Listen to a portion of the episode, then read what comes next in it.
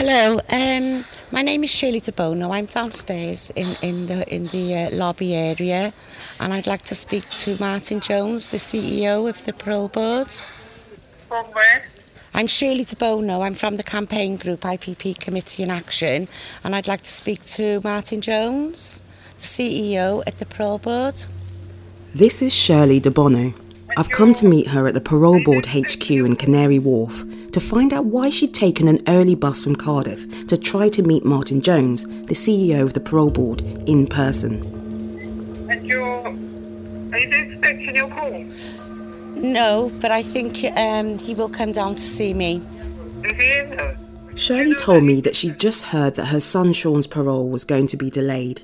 He'd been recalled back to prison for the fourth time in September 22, which his licence conditions allow the probation service to do. Fearing for his mental health, she had decided to take direct action. Nobody wants to be accountable for the deaths, the failings. Nobody wants to be accountable, and the only way to do it is people like us to get out and do this. Make people accountable. Get in their faces. Yeah, they've got, we have got to get in their faces. Shirley didn't get to meet Martin Jones that day, but she did get an email from the parole board saying it's likely that Sean's parole will go ahead as planned, which is encouraging news. Well, she hopes so anyway. Sean is serving an IPP sentence. IPP stands for Imprisonment for Public Protection. It's a sentence that was abolished back in 2012, but there are still 2,916 people, including Sean, who are imprisoned on this indeterminate sentence. And like Sean, they don't know when, if ever, they are getting out. So he first went in in 2006. In Is that right? 2005. In 2005. Sean was one of the first people to be given an IPP sentence back in 2005, the year they were introduced. When did you know or understand what an IPP was? I didn't. He got sentenced to the IPP. Sean was given an IPP sentence for a street robbery of a mobile phone. His original tariff was two years and six months. But when he was actually sentenced, it was like you are sentenced to, you know, two and a half year tariff with the indeterminate sentence for the protection of the public added. So we're thinking rehabilitation courses. And to this day, I think that's what the judge thought as well.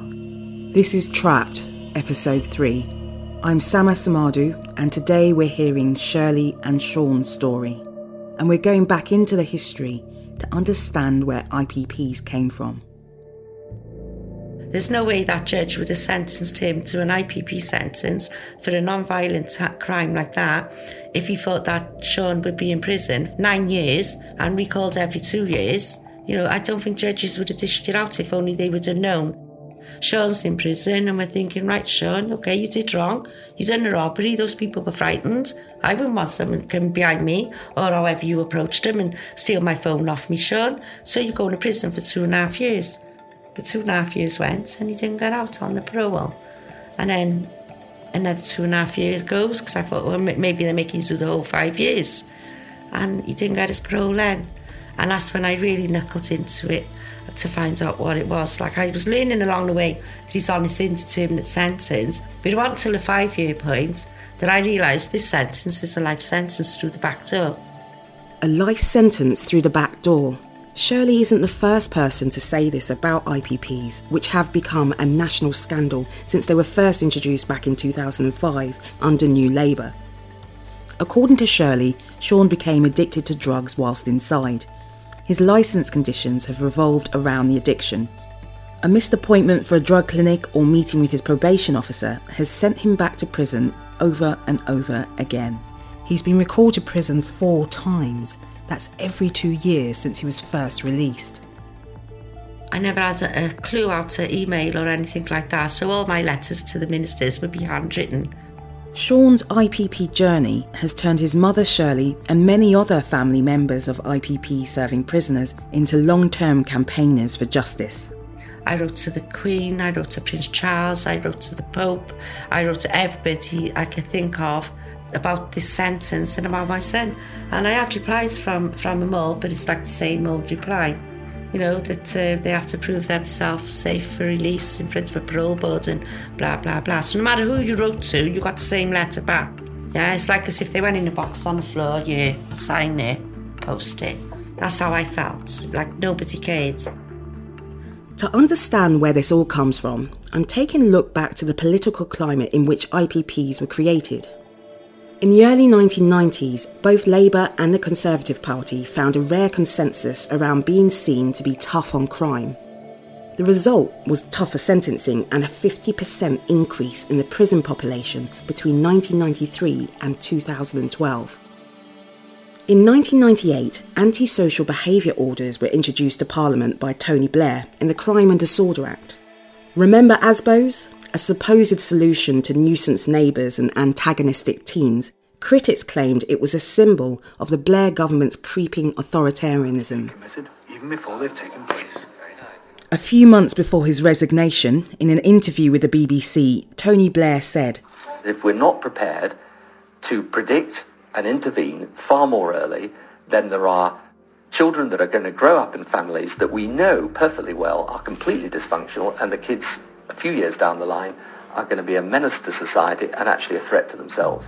I'm interested in how early, because a lot of the evidence suggests you need to be getting in there while the child is still in nappies, frankly. Or pre birth, even.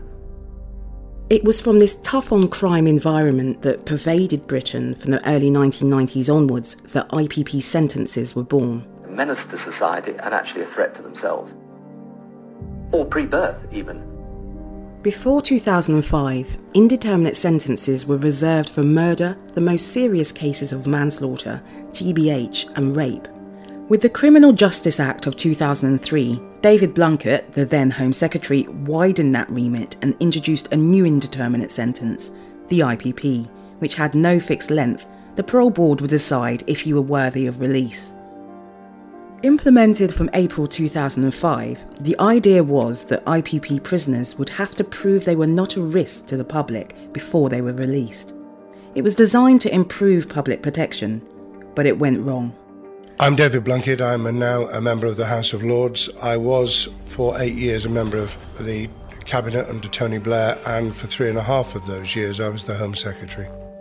In order to find out more, I met the architect of the IPP sentence, David Blunkett, now Lord Blunkett, in a room he booked for us buried deep in the bowels of the House of Lords. It was the first time I'd been past the lobby. I imagined the wheeling and dealing that had taken place there as I walked through the hallowed corridors of power in Westminster. David, thank you so much for being with us today. You presented the white paper Justice for All, which introduced the term indeterminate sentence to Parliament in 2002.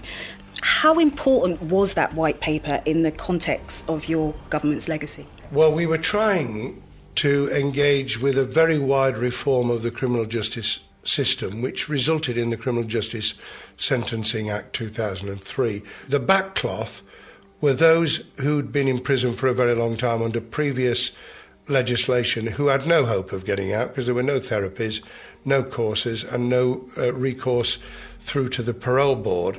And I was exercised by that, but I was also exercised by examples, including people who'd been released and immediately committed rape and, in some cases, murder, who clearly needed to be dealt with in a way that the system at that time was unable to achieve. So we were trying a, a, a two hander, if you like, of dealing with an injustice uh, in terms of sentencing from the past and a, a major issue of risk. Now, the latter may well have been, in my mind, over exaggerated because I was affected by the families of cases where, had that care and attention to the sentence and to not letting people out who were clearly a risk, had that not happened, their loved ones would not have been murdered or raped. Tony Blair's government predicted that the IPP would be given to just 900 offenders. It seemed designed to target murderers who had previously spent time in prison but had been released and went on to commit further crimes, such as convicted sex offender Roy Whiting, who murdered Sarah Payne, chronic offenders Sean Armstrong, who murdered Rosie Palmer, and Levi Bellfield, who murdered Milly Dowler. But in the end, it was given out far more widely and for much less serious offences. You're affected both ways. I'm now affected by the hurt and the distress of those individuals and their families on IPP. So I've almost come full circle uh, in, in this uh, en- endeavour. So, how exactly does the IPP sentence work? I asked Harry Annison, criminologist at Southampton Law School, to break it down for me. The imprisonment for public protection sentence, known as the IPP sentence, is in form a life sentence in the English sense. So you have a tariff period, which is what the, the offence committed is worth. And then beyond that, you have potentially lifelong imprisonment, which is indeterminate. So the person will only be able to achieve release if they can convince a parole board that it's no longer necessary for, for the protection of the public that they remain detained in prison. So, what kinds of offences were IPP sentences given for? Now, the IPP sentence is much more expansive than the, than the traditional life sentence. Harry told me that any one of 153 offences, including robbery, could trigger an IPP. And if the individual was considered to be dangerous, which was that they presented a significant risk of serious harm through the commission of further offences. And this was decided by the judge. They could uh, request expert testimony, they could request a pre sentence report, for example, but they were not required to do so. So, in, in principle, a judge could decide that this individual was dangerous. Going from less than 10 offences that could trigger a life sentence to 153, including robbery, even as an unintended consequence, seemed incredible to me. Anyway, let's get back to Harry's point that judges were asked to hand out IPP sentences based on their perception that the offender before them was potentially dangerous. And that decision making, uh, that early decision sticks with someone. So they would go into prison, labelled as a dangerous offender, and then moving through to the parole process many years later, they need to disprove uh, or rebut that assumption of dangerousness and demonstrate to the parole board that they can be safely managed in the community. With such a long list of crimes and based on the judge's perceptions of risk, you can see how the system started to fail. We now know that between 2005 and 2012, 8,711 people in England and Wales were given an IPP sentence. It was a huge number. At the same time, the sentence was clearly becoming problematic because IPP prisoners were not being released. I asked Lord Blunkett to tell me when he noticed the warning signs. It became clear very quickly. I think by 2007, it was clear that this was not working, that people were being sentenced in an inappropriate way. And I understand why the judges did that, because we weren't clear enough in the primary legislation.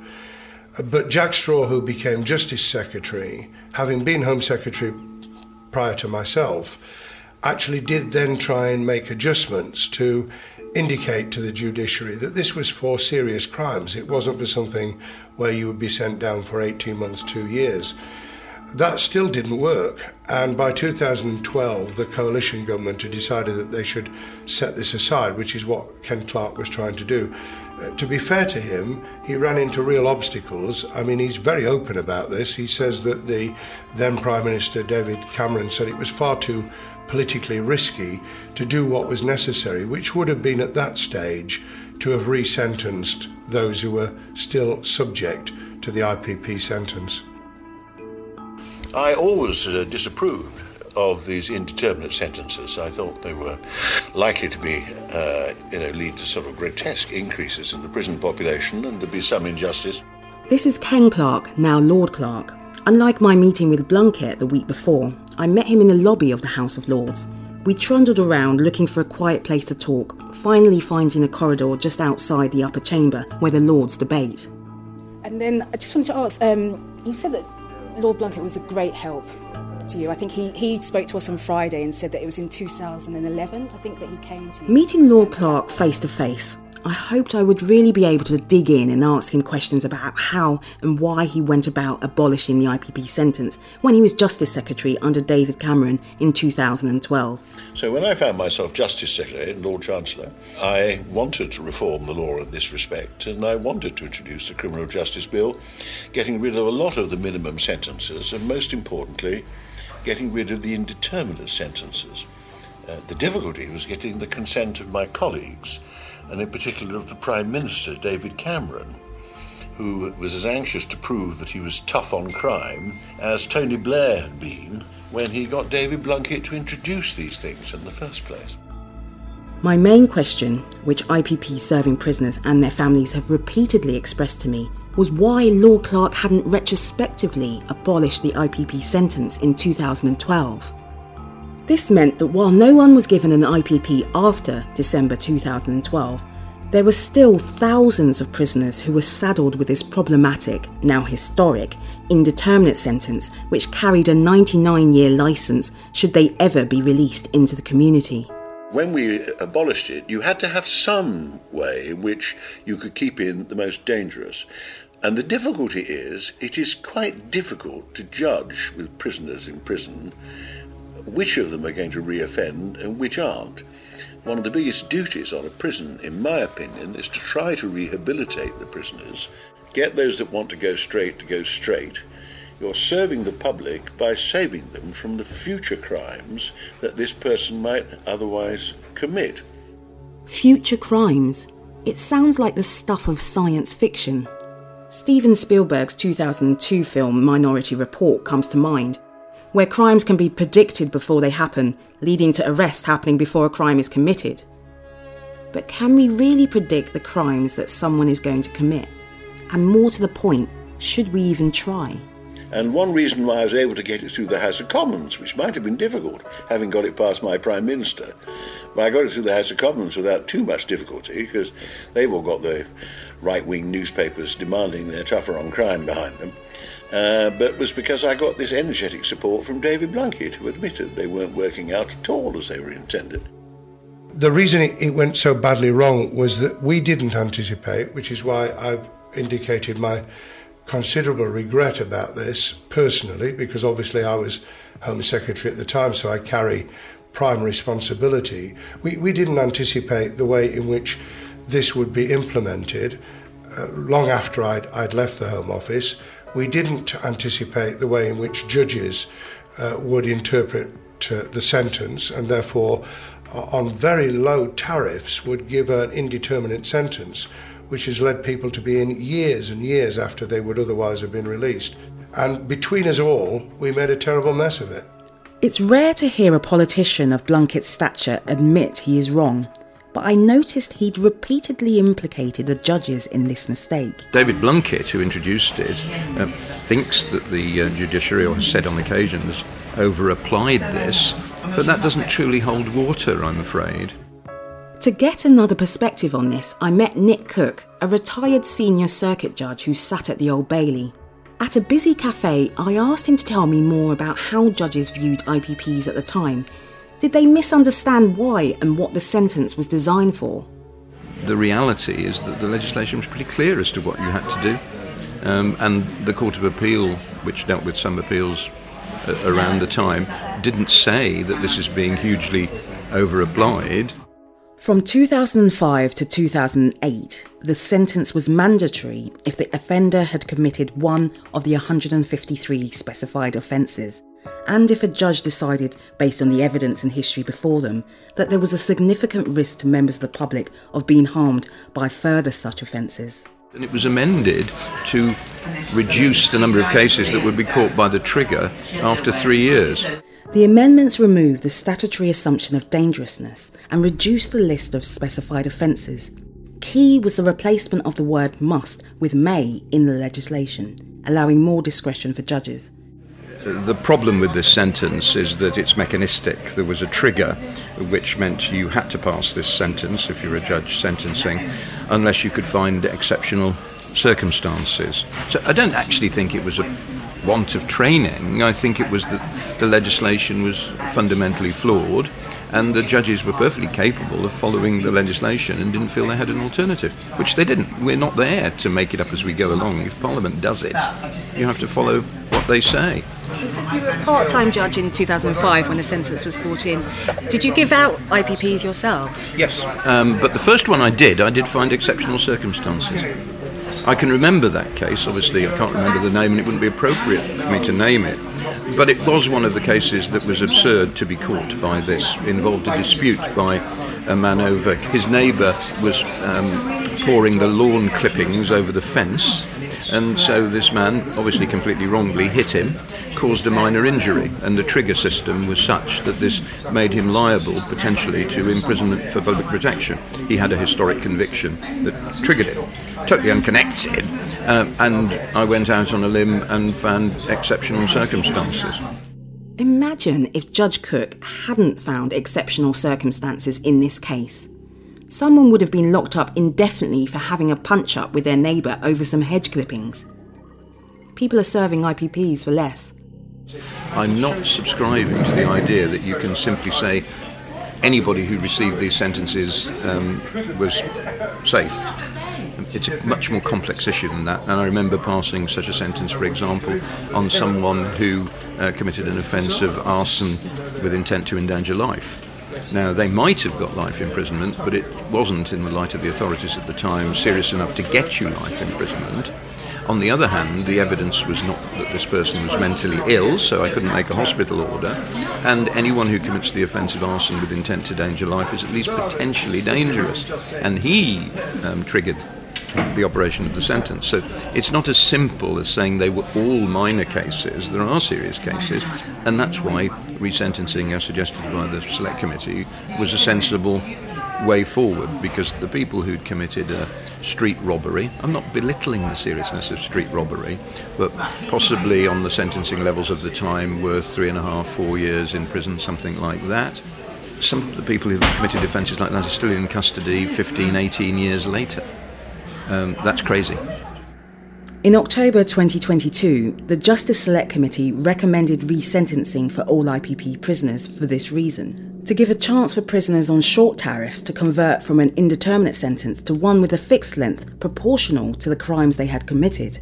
Most IPPs have served their time many times over by now. However, this recommendation for resentencing was rejected in February 2023 by Dominic Raab when he was Justice Secretary. We're still waiting to see if the new Justice Secretary, Alex Chalk, will reverse this policy and allow resentencing of the IPP prisoners. My name is um, Simon Brown, Lord Brown of Eaton under Heywood. I'm a crossbench peer. I came to the House of Lords in January 2004 as a law lord. Lord Brown of Eaton under Heywood was the first, but not last, to call the sentence the greatest single stain on the British justice system. He's iconic in the IPP fight for justice, and so I was keen to meet him when I went to the House of Lords. An IPP prisoner. Is indeterminate detention a type of psychological torture? Yes, I mean, it, uh, I think it is because I do think that, um, and as the years pass, I mean, these people live in, well, I think I once described it as I reminded me, a um, Kafkaesque situation. They live in a total uncertainty as to the future. They despair, understandably. I mean, it's a nightmare for them, and they really don't know how on earth it's ever going to come to an end. And that, of course, is also. Lord Brown was a justice of the Supreme Court from 2009 to 2012 and a High Court judge and then Lord Justice of Appeal between 1984 and 2002. Well, having been a judge, although I never actually sentenced anybody to an IPP sentence because by that time, uh, well, they took effect from 2005. I was already in the House of Lords. My sentencing days were long past, and so um, I never sentenced anybody to that, but I did sit on a group of appeals in the House of Lords on IPPs and got to realize what a catastrophic move it had been to um, introduce this system, which um, in its earliest manifestation uh, was uh, draconian, gave almost um, no, or indeed very often literally no, discretion to judges. They were bound to assume dangerousness and pass one of these sentences in far, far more cases than anybody had ever contemplated. So you, as a judge, kept a sort of keen eye on this, but when did you first notice that IPPs were going off track? Well, I took over, in a sense, the championing of the cause of these IPP, this cohort of prisoners, from the Lord Lloyd of Berwick, who used to sponsor their cause but retired Uh, I mean, he's um, um, even older than I am and uh, retired some years ago, and I then, so to speak, um, took on the heat and burden of their cause. Um, but I mean, the uh, injustice grows um, by the year, so it is even more conspicuous now mm-hmm. that it is a deeply unfair system than it was even in his time, and so as the years passed, uh, one's outrage and one's recognition that it is indeed the great stain on English justice that I once described it as is apparent. I now understand more about the political climate from which IPPs came, but what about the social climate? Why do politicians get so exercised about the perceived risk from offenders and the need for public protection? Uh, under the pressure from the right wing newspapers, Successive governments send more and more and more people to prison for longer and longer because the public foolishly believe this has some effect on the amount of crime we have, which has no effect whatever uh, on the amount of crime we suffer. Uh, and the result is that prisons get overcrowded. They get, you know, have to bang them up for 23 hours a day in, in, in a cell and so on. And the actual capacity to find space for and to avoid providing rehabilitation, training, and all the rest of it gets very, very limited. So Ken Clarke thinks the right wing press puts pressure on the government to be tough on crime.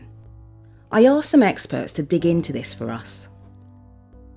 I think it's fair to say that there's an unintended consequence here, which is that the more governments tend to talk about criminal justice, the more that they try and talk about the extent to which they're dealing with problems in the system, perhaps the more that actually increases public insecurity about criminal justice.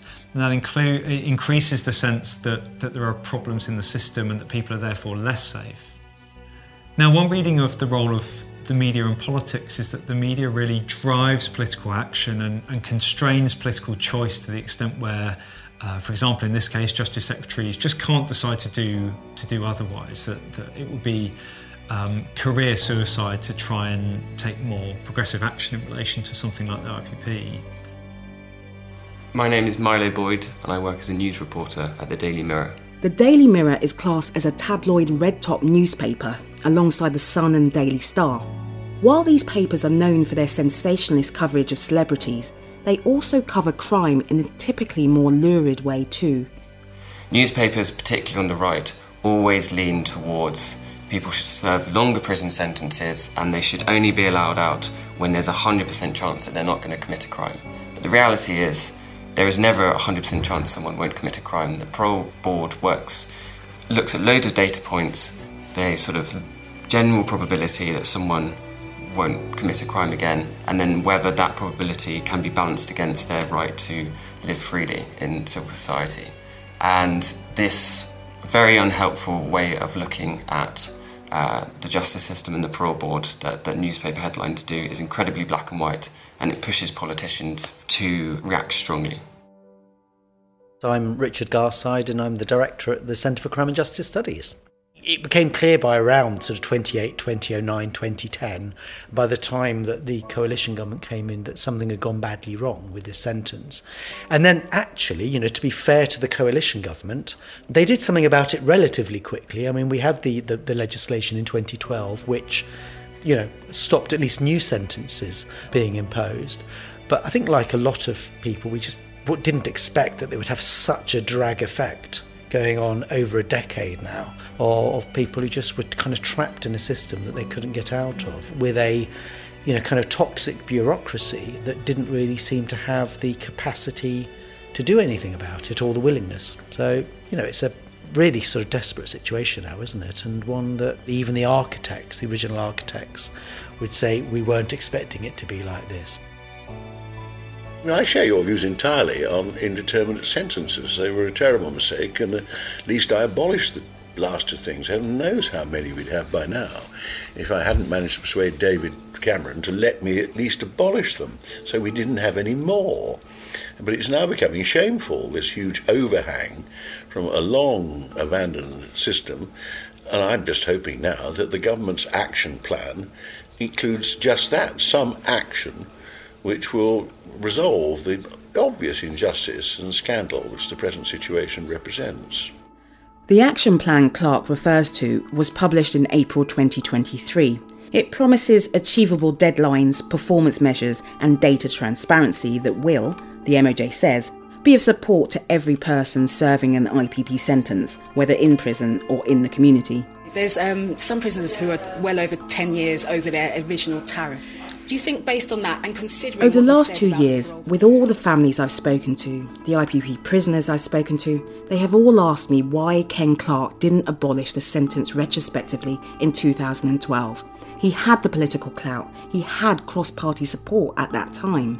I had asked him this once, but I asked him again, perhaps hoping that I could get something else out of him, some remorse or perhaps even some signs of regret.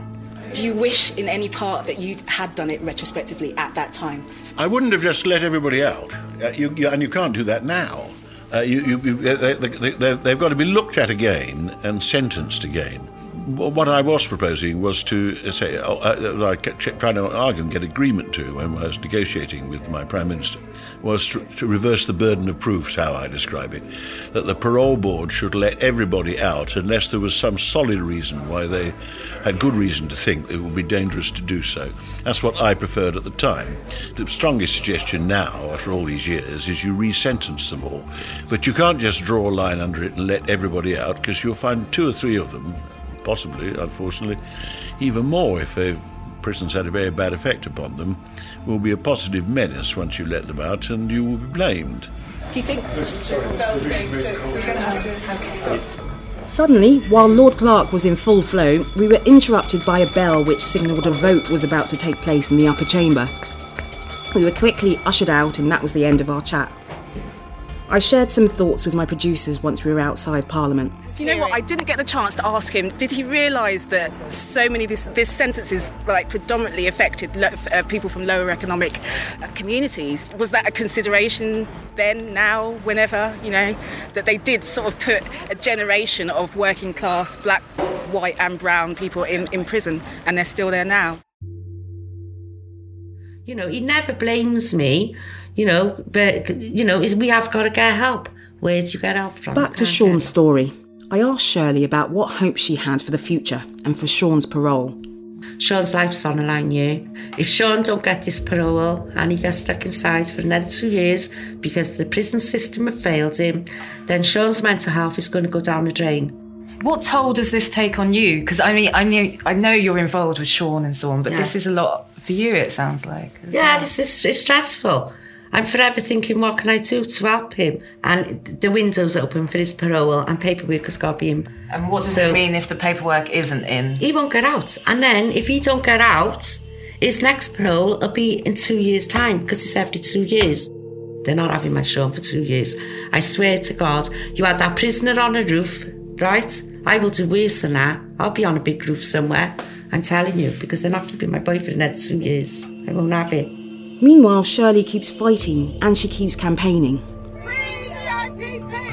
It is the person. Here she is at an IPP demo outside Downing Street in April 2022. No dates of release. Haven't committed minor crimes. Free the IPPs. Free the IPPs. Free the IPPs. You and some other people have organised public protests quite Yeah. often. What is your intention there? It's publicity, public awareness. And when we do do a protest, I think um, people are interested. People do take our leaflets. Some people want to stop and talk about it, you know, and, and you educate people. So people are interested in about the IPP sentence. They want to know why people are dying. Why are people dying? They're dying because we have this sentence that the government abolished but won't abolish it retrospectively. And until it's abolished retrospectively, people are going to keep dying, and so are families. I asked Shirley what she meant when she said, and so are families. How exactly were they dying from the IPP sentence? I was talking to his mother for years. She contacted me on Facebook, Carol. She couldn't get a physical because she had ill health. She was in her 60s. But he was self harming and trying to take his own life all the time. Shirley then told me the story of Carol, a mother of a man serving an IPP sentence who was, like many other IPPs, well over his original tariff. Carol used to phone me about once a month for a catch up, what's happening with the campaign. When Shirley heard that Carol's son was having a crisis, she got concerned. He'd had a breakdown and um, it got to her. One day I phoned her up because I hadn't heard from her, and her husband answered the phone. He said, Shirley Carol's dead. I went, no. He said, this IPP sentence killed my wife.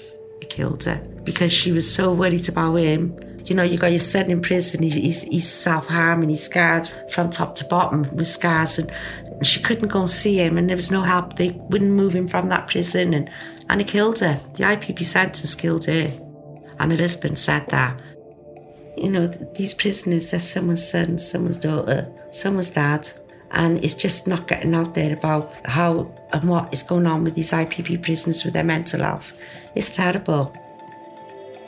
Lord Blunkett says he's regretful about the IPP sentence that he implemented, and he's now a vociferous campaigner for justice.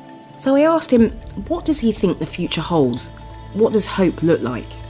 Hope looks like having this broadcast. Hope looks like constantly reiterating the injustice and the way forward and making that clear that the public can be won over to understanding what's happened and that they do not need to fear taking sensible, balanced steps to ensure that people can get into a situation where, including those on licence, have some hope that they're going to live a normal life.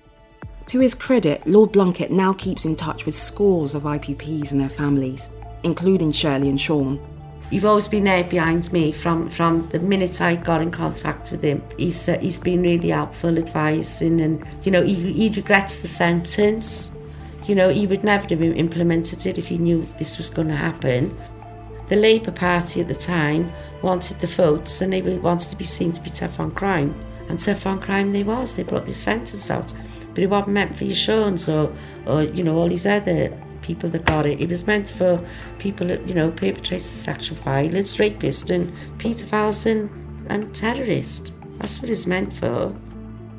Yeah, so you speak to other IPP prisoners quite a lot. Yeah. When did you start and, and how did it come about? Um, I can't remember who's the first one, but there's Jason, there's Paul, there's Mike, there's Gaff, there's there's so many. There's Leroy, uh, Martin, so you get all different sort of phone calls from from different people and stuff. A day won't go without to get two or three calls shared. But you're the lifeline. yeah, basically. yeah. Loads of people call. Sometimes people contact me. They think I'm like some sort of a lawyer or something, and I have to explain. No, I'm just like your mum or your dad. You know, I, I haven't got no powers. I think Shirley has more power than she realises. Her campaigning has already brought her to the attention of politicians like Lord Blunkett and others who are pushing for change. Whilst it's not easy and she's been pushed to the edge many times, she has an inner strength too, which is also her superpower. She's already planned her final act of protest if the worst was ever to happen to Sean. If anything happened to my son, that's where his coffin would go. That's where I'd take him for 24 hours. He'd be outside the ministry, down the street, Parliament, but I'd also block the roads as well. Put his coffin in the middle of the road, cause a scene. This is what you done to my son. So that's why I fight for Sean so much. I know he've never hurt nobody. You know, he done a mad thing when like robbed a mobile phone, and he shouldn't have done it. But he've never ever laid a hand on anyone where he would where he would harm him. You know. So yeah, I feel sorry for him. You know, sad, so sad. If you want to get in touch, you can find me and the team on Twitter, Instagram, or TikTok at trapped underscore pod. If you want to do something, you can tell a friend to listen to this series. Knowledge is power, and the more who know, the harder it is for injustice to take place. If you want to do something more active, you can write to your MP and tell them to raise questions about IPP prisoners in Parliament. Some campaigners have started a petition hosted on the UK government website. Search the hashtag Justice for on social media for more info and the link. Please subscribe to our podcast so you don't miss an episode and stay tuned for a new episode dropping soon.